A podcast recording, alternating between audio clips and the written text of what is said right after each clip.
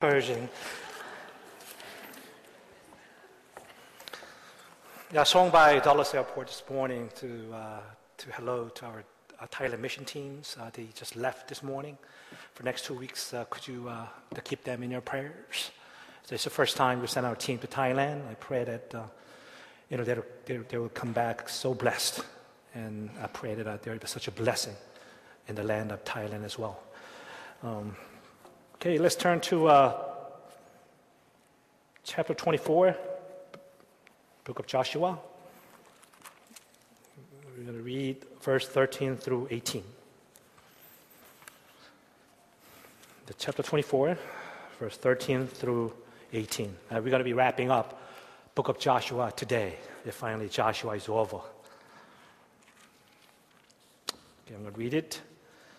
Just after uh, they conquered the uh, the promised land, and every tribe, they got uh, their own piece of land, and the, everything was done. And this is this last last portion of uh, the book of Joshua. It says, "So I gave you a land on which you did not toil, and cities you did not build, and you live in them and eat from vineyards and olive groves that you did not plant. Now fear the Lord and serve him with all faithfulness. Throw away the gods of your forefathers, worship beyond the river and in Egypt, and serve the Lord. But if serving the Lord seems undesirable to you, then choose for yourself this day whom you will serve, whether the gods of your forefathers served beyond the river or the gods of the Amorites in whose land you are living. But as for me and my household, we will serve the Lord." Then the people answered, "Far be it from us to forsake the Lord to serve the other gods. It was the Lord our God himself who brought us and our fathers up out of Egypt from that land of slavery and performed those great signs before our eyes. He protected us on our entire journey and among all the nations through which we traveled. And the Lord drove out before us all the nations, including the Amorites who lived in the land. We too will serve the Lord because he is our God." As I just can summarize the book of Joshua, I, w- I want to touch upon like a three general areas. Uh, one is about you know, how God prepared Joshua to uh, really lead the nation into the promised land. And also about Joshua's overall leadership. And the lastly, but not least, I just want to talk about the overall message that the book of Joshua is really giving us. I don't know whether I'm going to have a time. It took me forty-five minutes in Virginia campus, so I'm going to try to, I'm going to make it short, okay? So don't worry about it. You know, when God wants to accomplish something, uh, he always prepares a servant before that. That's what, he, what you know, God does. See, God invested seven years in the life of Joseph for his work, and eighty years in the life of Moses, and the thirteen years of trials and testing before King David became a king. So those many years, God invests in you. God always prepares a servant before he does his work. That's the The God's way of doing his ministry. So how did God prepare Joshua? The first, God made him grow through suffering. You know, you, no one likes suffering. I don't like. I don't like it. I know some of you, you don't have word suffering in your dictionary, right? Or you just deleted it. It's not there. See, Joshua was born into Egyptian slavery. And he knew what it was to suffer. From the day of birth, he knew and experienced what the suffering was. This is what, the, what God says, Exodus three seven. It's the Lord said, "I have indeed seen the misery of my people in Egypt. I have heard from crying out I heard, heard them crying out before uh, because they're slave drivers, and I am concerned about their suffering. You know, when God says, I'm concerned, that's real suffering, right? When he said, wow, my people are really miserable, and they're really suffering. That means they, they, they were suffering. I mean, they were in great afflictions. See, God's pattern for life is that suffering must come before the glory. I mean, this was so true for our Lord and Savior, Jesus Christ, as well. Even though he was Son of God, but yet he suffered, we all know. He was crucified on the cross for no reason, not for us. See, when we suffer in the will of God and depend on His grace, the suffering has a maturing and purifying effect on our lives. You know, unfortunately, too many of us, and many leaders today who proudly show their medals and accomplishments, but they don't have scars to show. Somehow we want to achieve a lot of things without suffering. Because I gotta be smart. But Jesus suffered. He's God, yet he suffered. Of course, the suffering itself doesn't make people better. Rather, it makes people bitter. Now, if just suffering for the sake of suffering, then it's going to become a bitter. You're going to get angry. You're going to get really frustrated. But when suffering is mixed with faith and God's grace, it becomes a wonderful blessing, not only to you, but the amazing glory to God Himself. See, when we accept our suffering as a gift from God and use it for His glory, then it can work in us and for us to accomplish the will of God. I mean, that's why James says in chapter one, consider it a pure joy, my brothers, whenever you face trials of many kinds, because you know that the testing of your faith develops perseverance, and perseverance must finish its work so that you may be mature and complete and not lacking in anything.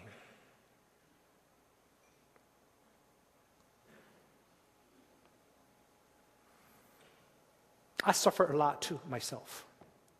As an immigrant, and Laura talked about she's one point five, right? I'm one point two.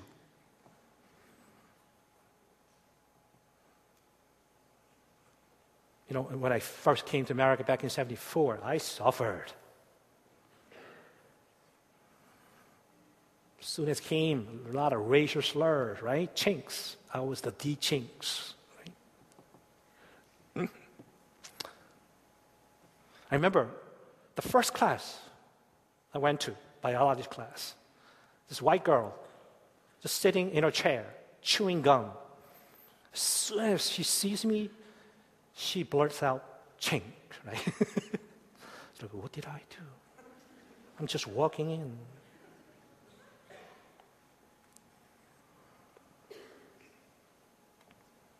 And I had to work, like brother, my brother knows, Pastor Daniel. He was two years younger than me. He had to work too. I worked two full-time jobs during the summer. Only slept two hours a day. And I thought I was coming into the land of paradise. But this was, this was the land of hell for me. I struggled. I complained. I was becoming bitter, right? But you know what? God was doing it for a reason. Even though I didn't know God, He was already preparing me for down the road. And when I came, when I came to know the Lord, when I was senior in college, I knew that's what that was. And then I had a different perspective about the suffering that I had to go through. It was a blessing. When I began mixing that up with faith and the grace of God, all of a sudden, that bitterness turned into a blessing. I don't know each of you. I don't know anything about each of you. Some of you might have very difficult childhood. Maybe your parents abused you. And many people ridiculed you.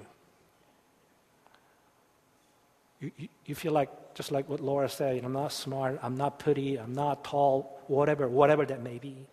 Maybe you've been struggling with that. You know, I really wished I was white when I you know, first came to America. But you know what? I'm glad I'm not a white. I have nothing against Caucasian Americans. Trust me. That's not the point I'm trying to make here. But when I mix that with God's grace and faith through Jesus Christ, I knew that that was a blessing. So I want to encourage you guys. It doesn't matter what situation you may be in and suffering, whatever that may be. You know, God has a perfect plan for your life. And God allows certain sufferings to happen in your life for a reason, because God wants to bless you and God wants to use you for you to be able to experience the kingdom reality on this earth, and at the same time bring much glory to Himself.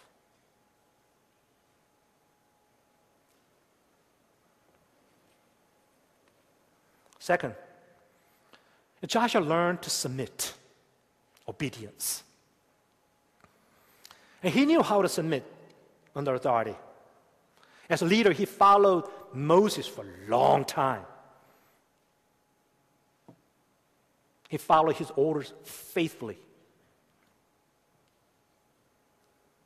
See, God's pattern for leadership is summarized in Matthew twenty-five. He says, his master replied, "Well done, a good and faithful servant.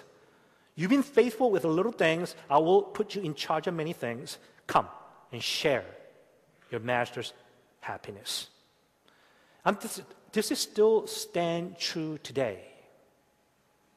It, it will stand true forever. You know, when we prove ourselves faithful as servant over little things, and God can make us ruler over bigger things. See, young people, if you don't learn to submit to authority, you're never going to become a leader. And if you become a leader, oh, you're going to be give a lot of headaches. You're going to give a lot of pains to those people who try to trying to follow you. If you don't understand the pain and struggles that, that subordinates have to go through as a leader, how would you, would you be able to lead them?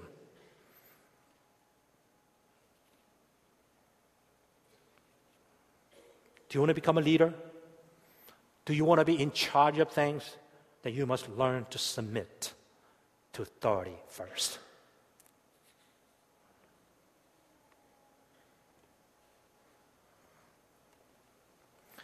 And third, Joshua learned to wait.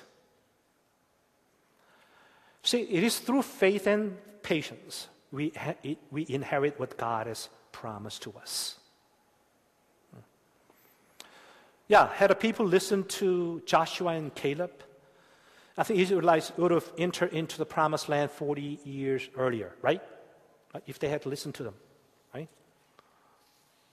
Now, let's take a, take a look at it from Joshua's and Caleb's perspective.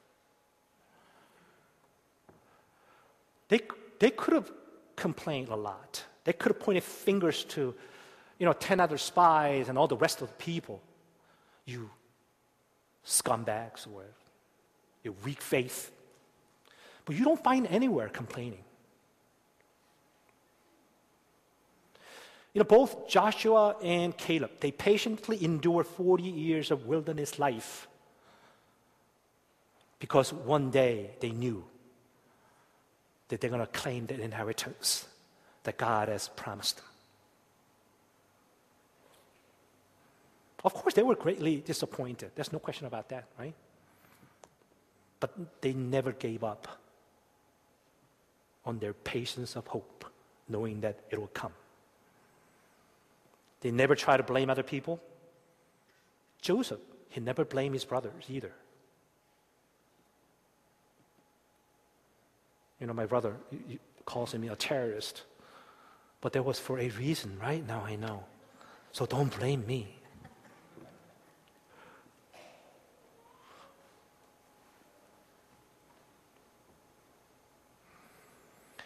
You know, our church, especially as East Congregation, we have gone through two train wrecks back in early two thousand and then last year. And when it happened back in two thousand, the first generation of deacons, they all left. You don't, you don't see them here, all right? Now, we all have a reason to leave. But things... The thing is that those who remain behind, God raised them up. Right now, if you see all the elders and deacons, it's from that generations. And they're serving faithfully. And I feel so blessed with that, right?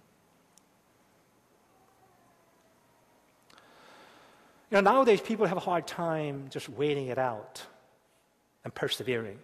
When things happen, you just want to give it up. What the heck with this?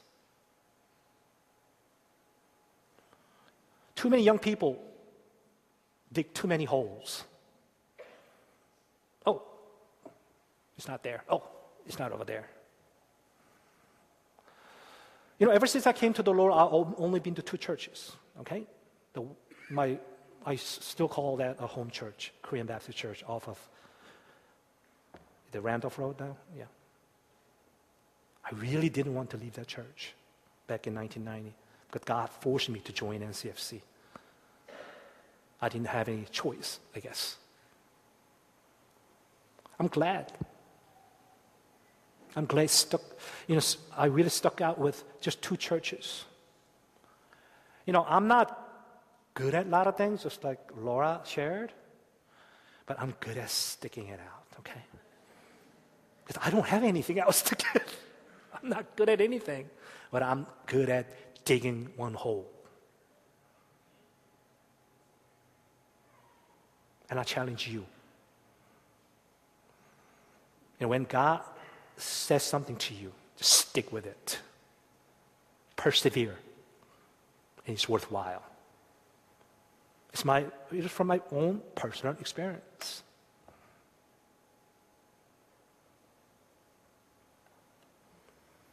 See, leaders must learn to wait.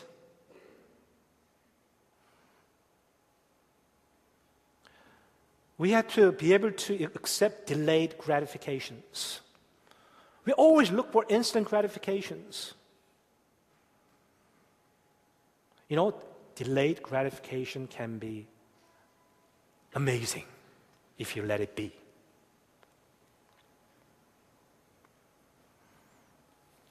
Too often leaders lack patience. They ended up rushing it.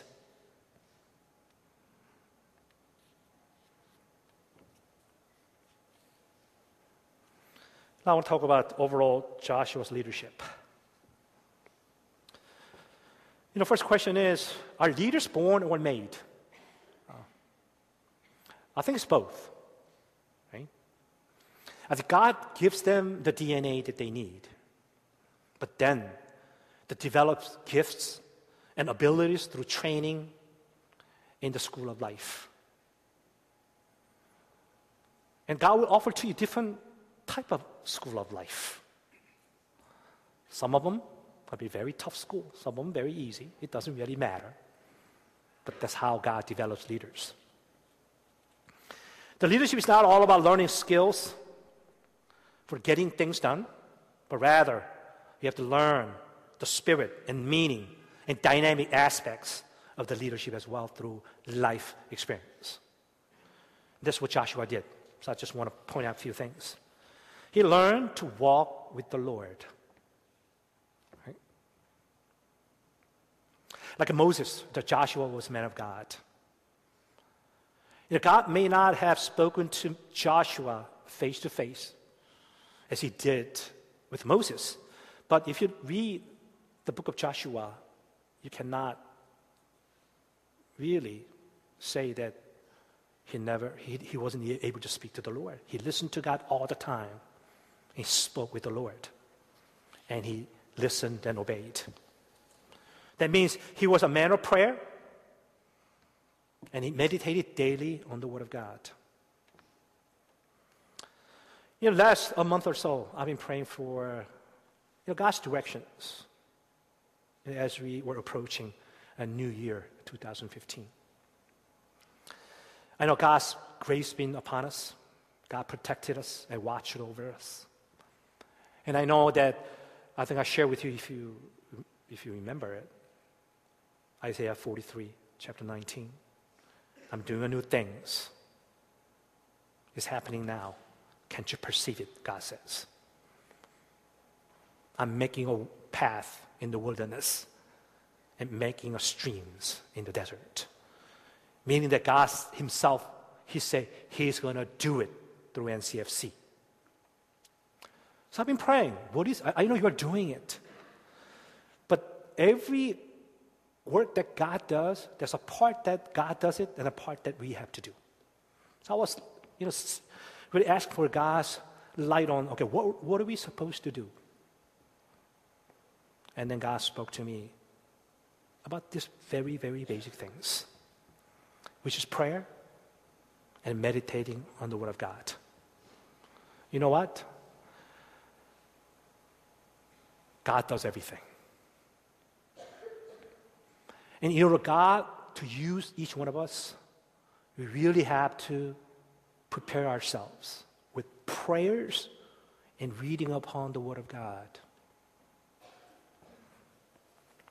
If you haven't opened up your bulletin, you probably got this McChain Bible reading schedules. I really hope and pray that you will just take upon this challenge and follow through this Bible reading schedule for twenty fifteen.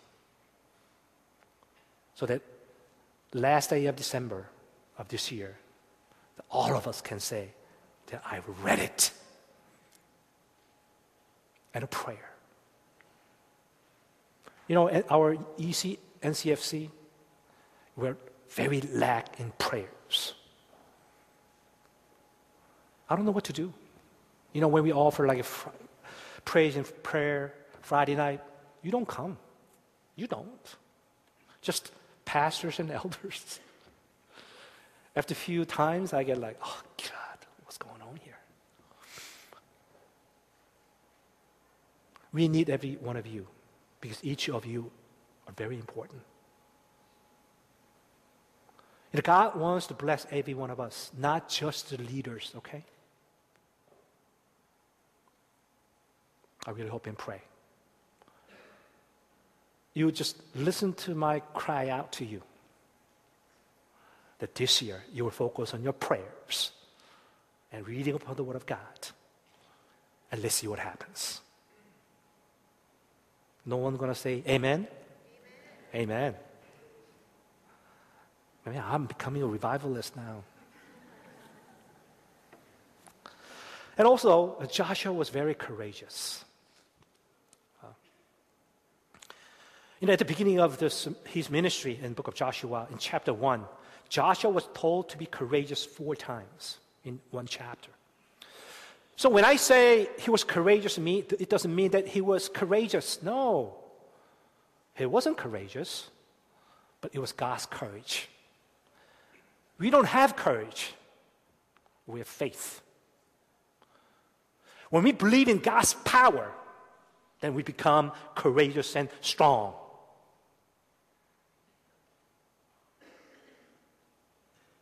You think I preach because I'm courageous? No.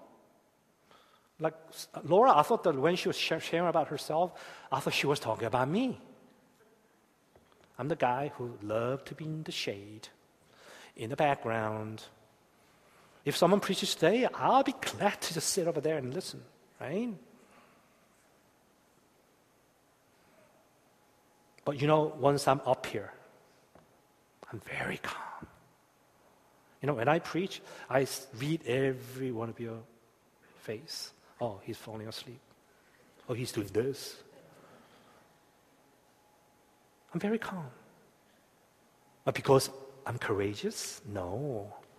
It's because of God's presence. Amen to that?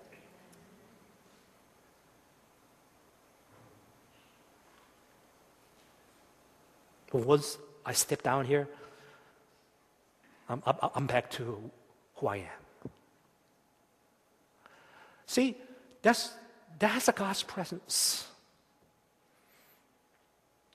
When you pray, when you hold to His teaching, and you shall find the truth, and the truth shall set you free, and you can be free.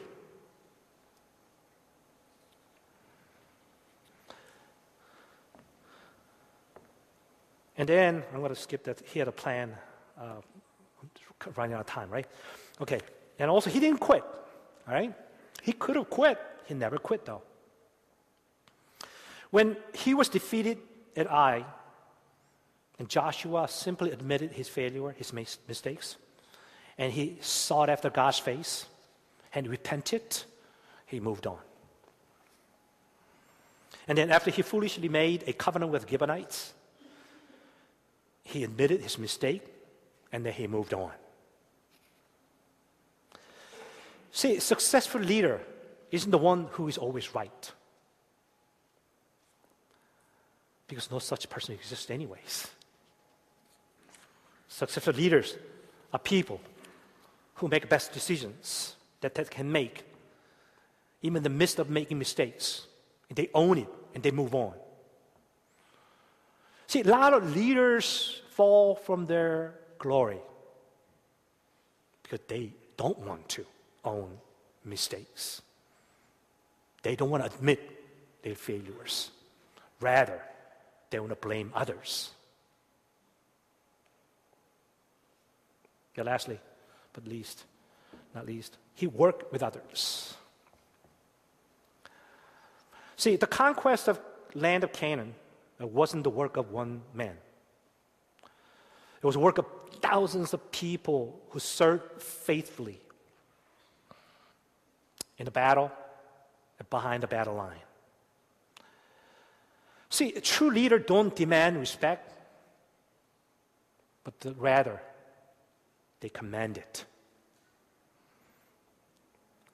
The way the Israelites responded to Joshua, I mean, you just can't help but conclude that he commanded their respect and honor because he was serving God, and he was, at the same time, he was serving people. That's the true leader. They followed Joshua because they could trust him. They knew that Joshua wasn't going to take advantage of them. Too many leaders these days, they take advantage of people to elevate themselves and build their own kingdom. I see that happening in the church of God as well.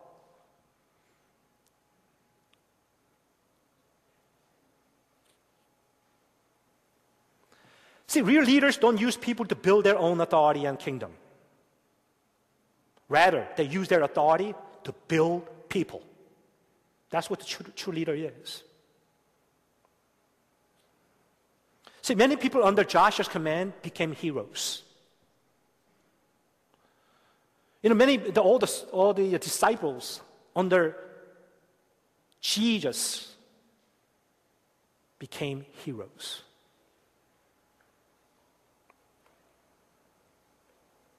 See, a true leader is the one that who takes greatest joy in helping others become greater than they are. All right? That's the true leader.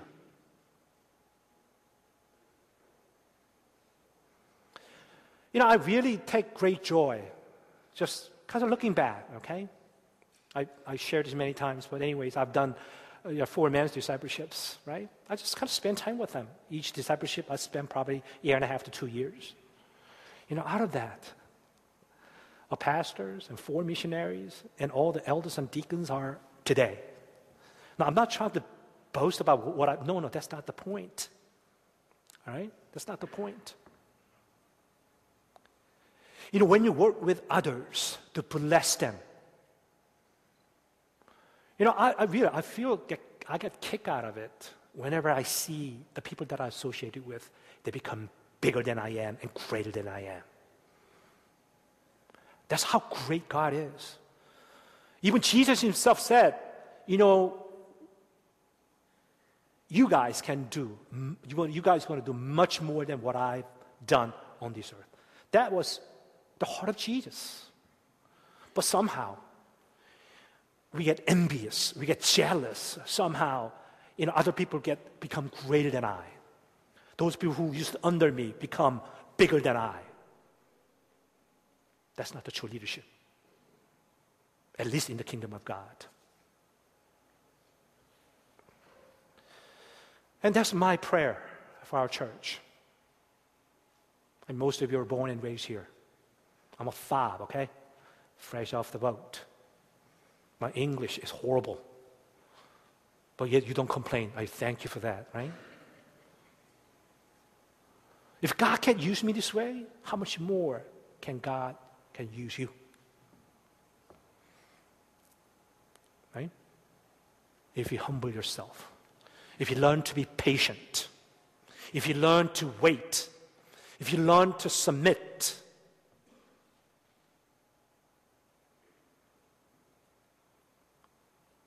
if you learn to grow together with others. See, God wants us to grow together. That's God's vision for our church. You know, just few leaders moving ahead, it's not, it's not good. That's not what God, that's not God's desire.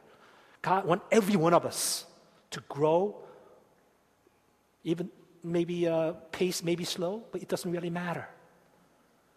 And I want you to participate as you move forward in this new year. I think that's the message that God is speaking to us. Let's pray. Heavenly Father, we want to thank you. Thank you for just teaching us so many wisdoms and understanding and knowledge through the book of Joshua.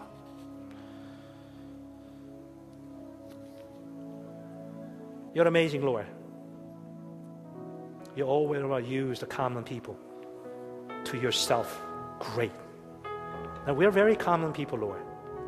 So we come before you. So we want to, Lord God, just, just submit ourselves to you. As we move forward this new year, may you bless each one of us. Give us the patience.